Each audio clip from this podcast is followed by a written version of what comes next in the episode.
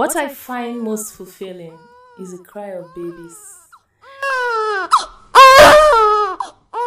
Let's talk Africa, the Africanness of Africa, the beauty, its people, our peculiarities. This is Unzipped Stories. I am DS Bello.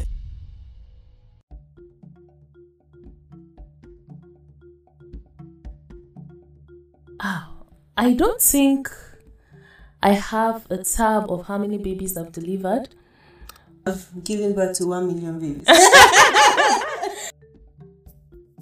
Why didn't you leave out after after that experience? that experience was the worst experience of oh. all. National Nursing Week runs from May 8th to 14th. And this year, the 2023 Nurses Week, the theme is Nurses Make a Difference. Anytime, anywhere, and always.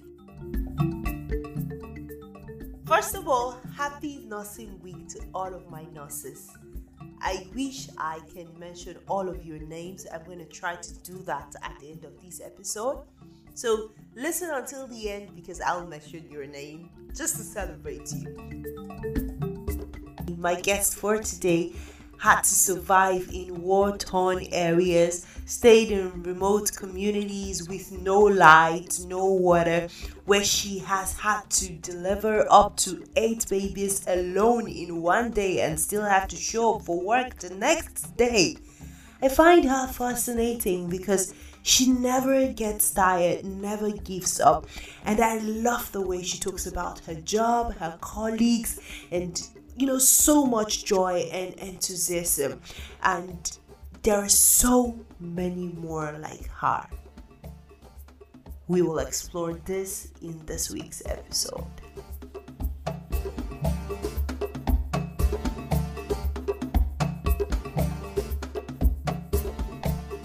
Hello everyone, hiya! Welcome to Unzipped Stories where we come every single time to listen, learn, grow, and most importantly, get inspired. I'm your host, DS Bello, and I'm super excited to have this episode today because I'm having it with someone really, really special. She doubles as, uh, should I say? No, I'm not gonna say but yes, if you're close to me, you probably have heard me mention the name Praise or I call her TA, or you probably have seen her on any of my videos or um, on my status, or anyway. Yes, guys, it is Nursing Week, and I have the pleasure of having this podcast episode with my friend who is a midwife. Ladies and gentlemen, welcome to Unzip Stories, and can we give praise Illya Pwakulti? And on Zip Stories, welcome. Yay! okay, so let the show begin. Okay, so I'm going to ask Grace to tell us a little bit about herself and we're going to fire her with so many questions. If you're ready, I am ready. So, hey, Gracie. Hi, I'm so excited to be on Unzipped Stories. I'm excited to have this with you. So tell us, um, tell us a little bit about yourself. Okay, my name is Pwakulti Praise Illya. I'm from Adamawa State. I'm Baza by tribe. Um, I'm married. I'm a midwife, and I just had a baby. Yay! okay, we're going to talk about having a baby later on on this episode. Yes, guys, imagine a midwife giving birth to a baby for the first time. I'm sure we want to hear that experience, especially what we know about midwives. Yeah, you know, I don't want to say it, but you know what I'm talking about, right? anyway, so um, praise. Yeah.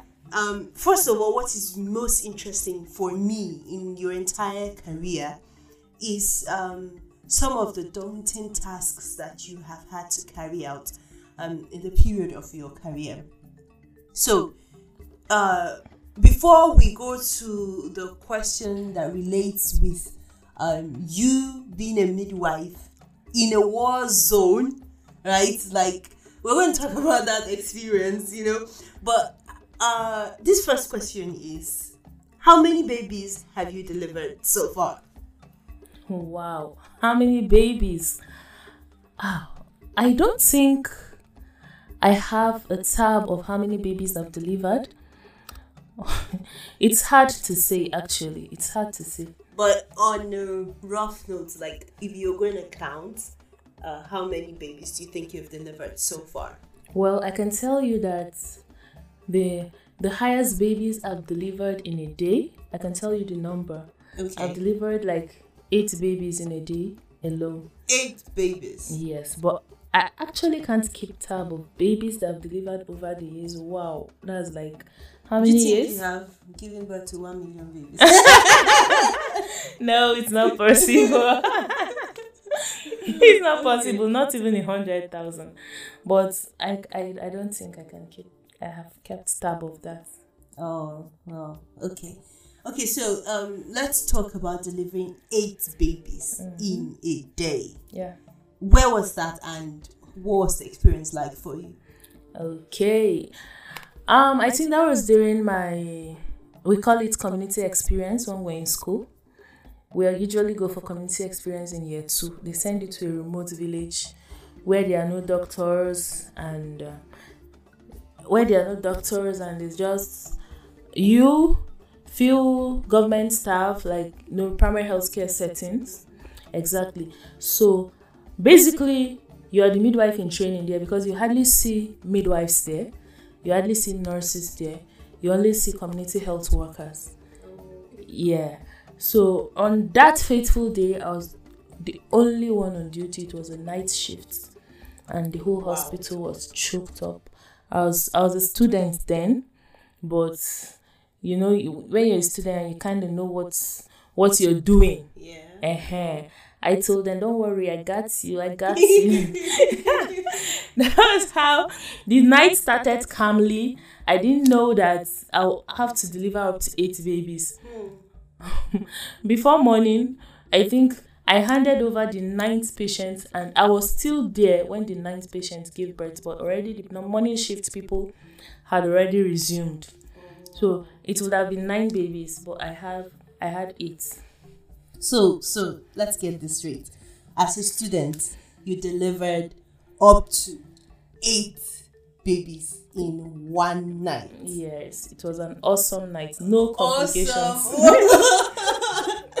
okay, so guys, like at this point, I have to share this. So, um, at some point in our last year, we, I took, um, I went over to her place where she worked, and um, no, not last year, but at some point anyway. So I had, um, I had a reason to to visit, and I wanted to have the experience of you know just being a midwife, right, for a night, and um, God, I it's um I think maybe my I'll have to share my experience in one of those podcasts because first of all, uh, we got to the hospital and it was a slow evening, and I thought it was going to be a slow evening, like slow as usual. So we got there, and um, ha.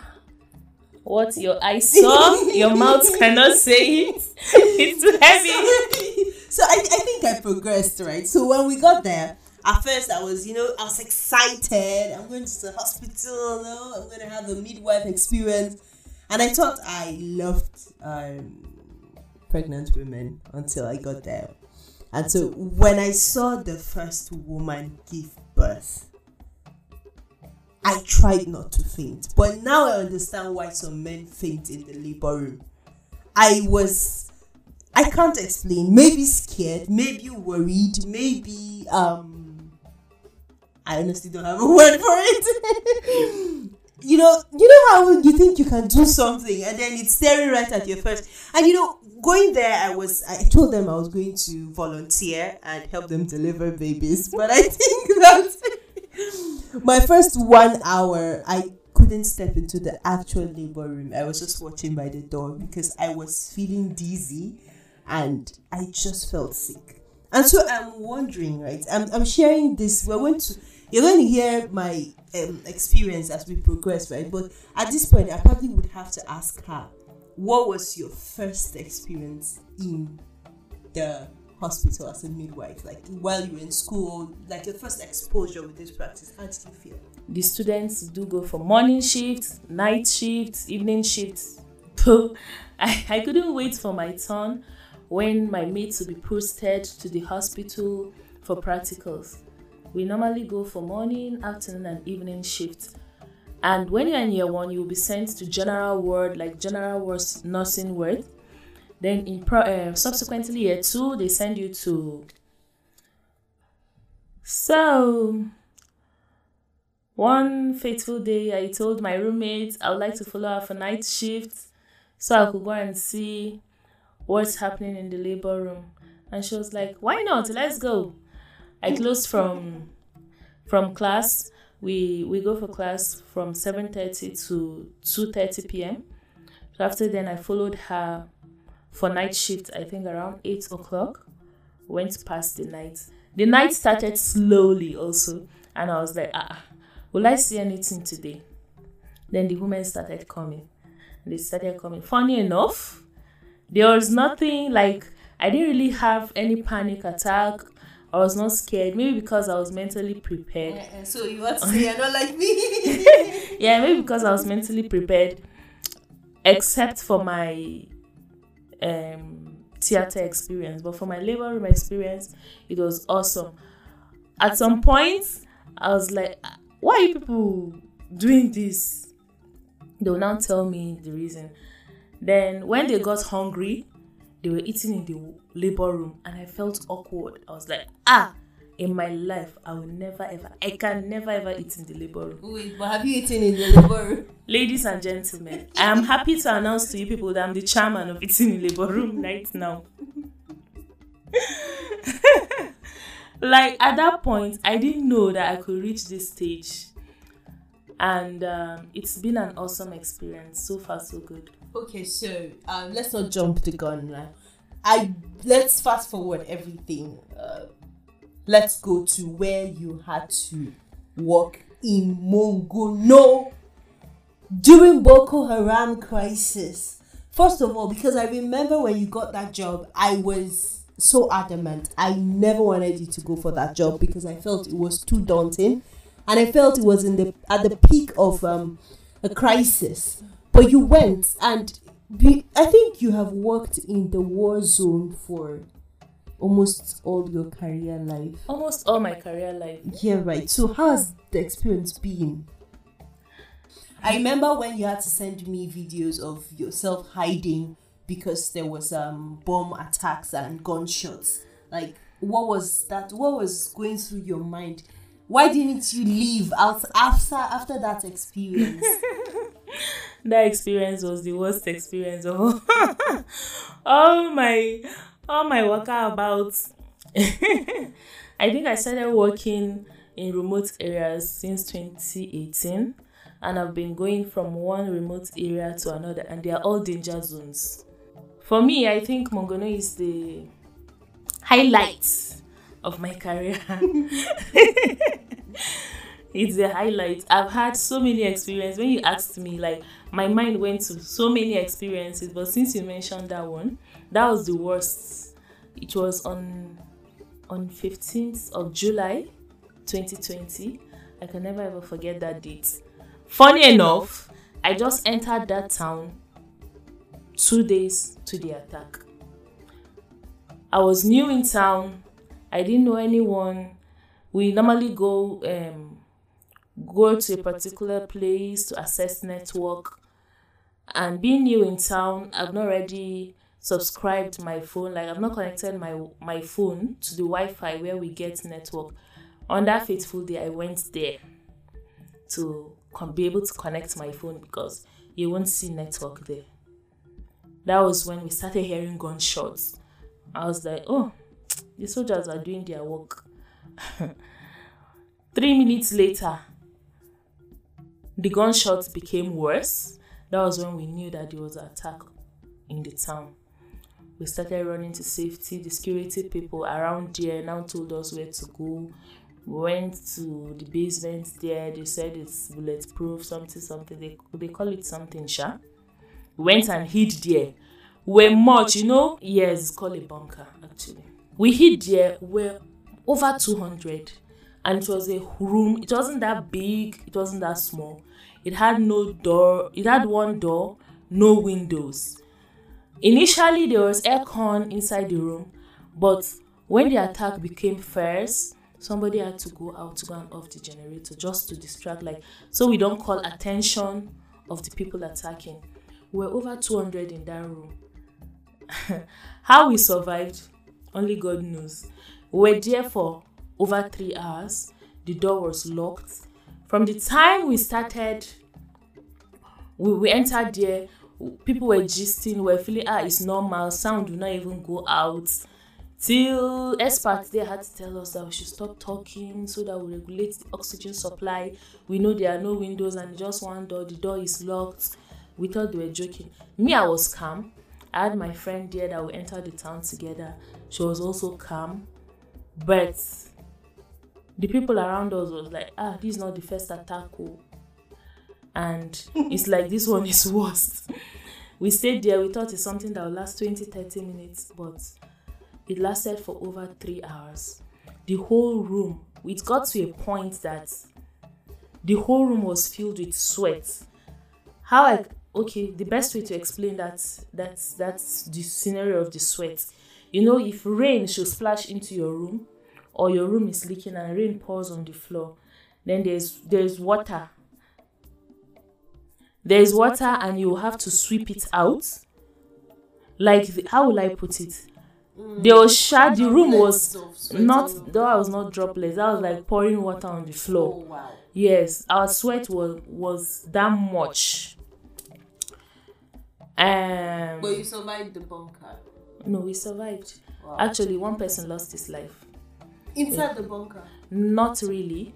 He had i think he had a he had a panic attack or something because people fainted inside there. When you faint will drag you to the door so that you inhale small small air that is coming in from under the the door. If you if you uh, what is it self? If we perceive ah okay well this person has inhaled small air we'll now push you back and bring another person that has fainted again that was what we continued to do for that three hours. It got to a point that people just told the security personnel see people should just open this door than for us to die inside this bunker. Just open this door. Last last people um what is it? If the attackers come in some people will still survive than all of us dying here. It became like a fight. No open security men said they will not open. Open like anyways in, uh, eventually they opened the door and we went out the whole place was calm at that moment. And funny enough the attack started from that place that we were because there were so many bullets on the wall of that place. They threw they threw i don't know what they call it uh, uh, what is it? It's like a shape of a rocket. It's big. They threw it to the gate of where we were luckily enough it just fell on the gate. It didn't it didn't open the like it didn't meet the gate. So it just fell just by the gate. That was that was the highlights. That's i think that's the highlight of my And and so, but you still went back to continue delivering in your work. during that attack i and my friend I went to the to the town together. She was like ah my friend tomorrow we are resigning. We are leaving this town. I told her seriously. Funny enough she resigned and she left. They booked her i think four days later she left. But i stayed. I Why? stayed. I don't know why but i just stayed. I told her that she should go. Me i'll be here. She is not attack she she we have seen it now. It won't happen again. It kept on happening. And anytime an attack happens we will say ah we will go me i will go and resign and go. But once the attack pass you still find yourself in the town. I think it's because of the passion. Like when you see these people the people living in those communities they are helpless. So you feel okay what if i go now? Who will be there for them? Yeah. Okay, so um, there you have it. But before I let you go, um, I'm going to ask you five quick questions. Okay. Uh, and these questions are supposed to put you on the spot. So first, um, oops. Okay. so the first question will be: Are you ready? Yeah, I'm ready. Um, can you mention five people that made? I know you have a lot of them, right? I know you have a lot of them because because of you, I know a community of midwives, right? So, but can you mention at the top of your head as quick as possible, like one, two, three, four, five? Right? So, five people that um, made midwifery um, special, maybe because of one event or the other, but just five at the top of your head. And no offense to anyone, it's just the first five that comes to your head. Okay. We call her Auntie Magdalene. That's number one on my list. Okay. Yeah. Aside my teachers in Yeah, school, course, right? yes, my yes, colleagues. yes. Okay. Uh, Auntie Magdalene, Yes. Uncle Manasseh. He used to be our. He used to be our. He's not a midwife. He's, not. He's not a midwife. No, Is he, he is. He's Oh. he is. He's an anesthetic nurse. Oh, okay. Yes. So. Okay. Am I allowed to mention doctors? No. Okay. Midwife. two. Then there's Salama. Three. There's Christy. four. There's Betty. Five. There's Auntie Nana. you have to add the sixth name. No, no, no. Auntie Nana will kill me. She's not on this list. Okay, so uh, your second question, right? So Yeah. because that was five, you got you get only three quick questions, right? Okay. So the second question is that if you weren't a midwife, what would you become? If I weren't a midwife, what will I become? I'll be frying akara on the street. I used to tell people if I come back to this world the next time, I will still be a midwife. I don't even see myself doing an- another thing. Um, midwifery. I love midwifery. I love nursing profession in general, Oh, but I love being a midwife. Okay, so your final question. Okay. This might be tougher. Are you ready? Yeah. Are you ready? I'm ready. So you have a baby. Mm-hmm. and we know how the stories we hear how people how midwives treat uh, pregnant women and i have seen it what happens in the labor room. And i sometimes understand like because of that i, be- I became like an advocate of don't don't think that midwives are wicked when they um when they speak in a stern voice to any pregnant woman because sometimes pregnant women get scared of the experience like especially how they feel and they they don't cooperate which in turn poses some level of danger to the child so sometimes that's why they sound stern so now that you have experienced labor and i know you to be a very disciplined midwife how do you think do you think that's going to change how you relate with the pregnant woman I am a disciplined midwife because I want mother and child alive. okay yeah, Yeah. That is why I'm a disciplined midwife. Mm-hmm. And you said, will, will it change, my yes, attitude? now that you're giving birth uh-huh. Will it change my attitude? yes Number one, I'm not a mid- wicked midwife. no i didn't say I'm just you a nice midwife. no, no, so no, let's not get it twisted. I didn't say you're a wicked midwife. I'm just saying that now you've experienced what these women experience. Do you think that is going to change the way you relate with them? Not like I'm saying you're a wicked midwife. Not not not in that context. I've experienced I've experienced labor. Labor is painful, yes, but it's worth it. And I will always say this labor pain is not worth you losing your baby. Whatever it takes for you to have your baby alive should be done. And that's what we ex- encourage the patients as midwives. So I don't think I'll change any of my character or any of my personality or any of my behavior. You- all I need is mother and child alive. Labor, in general, labor is painful and uh, it's a sweet experience. It's worth it. I've said it like since I gave birth last month. I've said it that I can go through this pain again to get another bundle of joy. Um, I think if I should resume maternity leave and I have a woman on my couch that is about to deliver, I will put more effort to tell her that this pain is worth it and you have to go through it so that you receive your bundle of joy. Thank you. Okay, so um, finally, I said before we let you go, um, what do you find the most fulfilling in your job as a midwife? What I find most fulfilling is the cry of babies. It's so sweet to hear. It gives me joy. Like when you see a woman laboring and then she labors for hours and then this baby pops up and you hear this oh my god the sound the, the cry is so intriguing that's that's basically the highlights for me Oh, so like, all right. So what a way to end the show, right? I'm, I'm asking myself just like how when I see the microphone, I just feel really happy, right? So in my head, I'm like, oh, so maybe the mic, the uh, the the cry of the baby does to the midwife what the microphone does to me as a journalist. What a way to end the show! Thank you so much for uh, agreeing to do this with me. I do not take it for granted.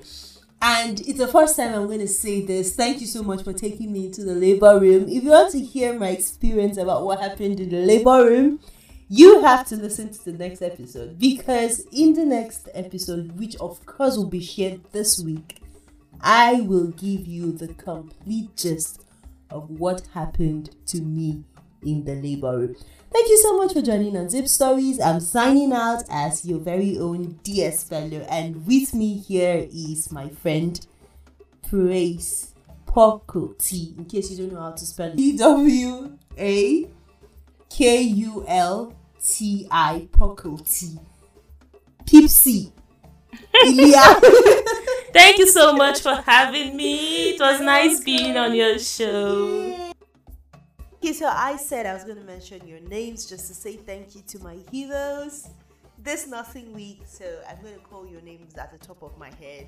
I hope I do not forget anyone. And if I do, doesn't mean that you're not special.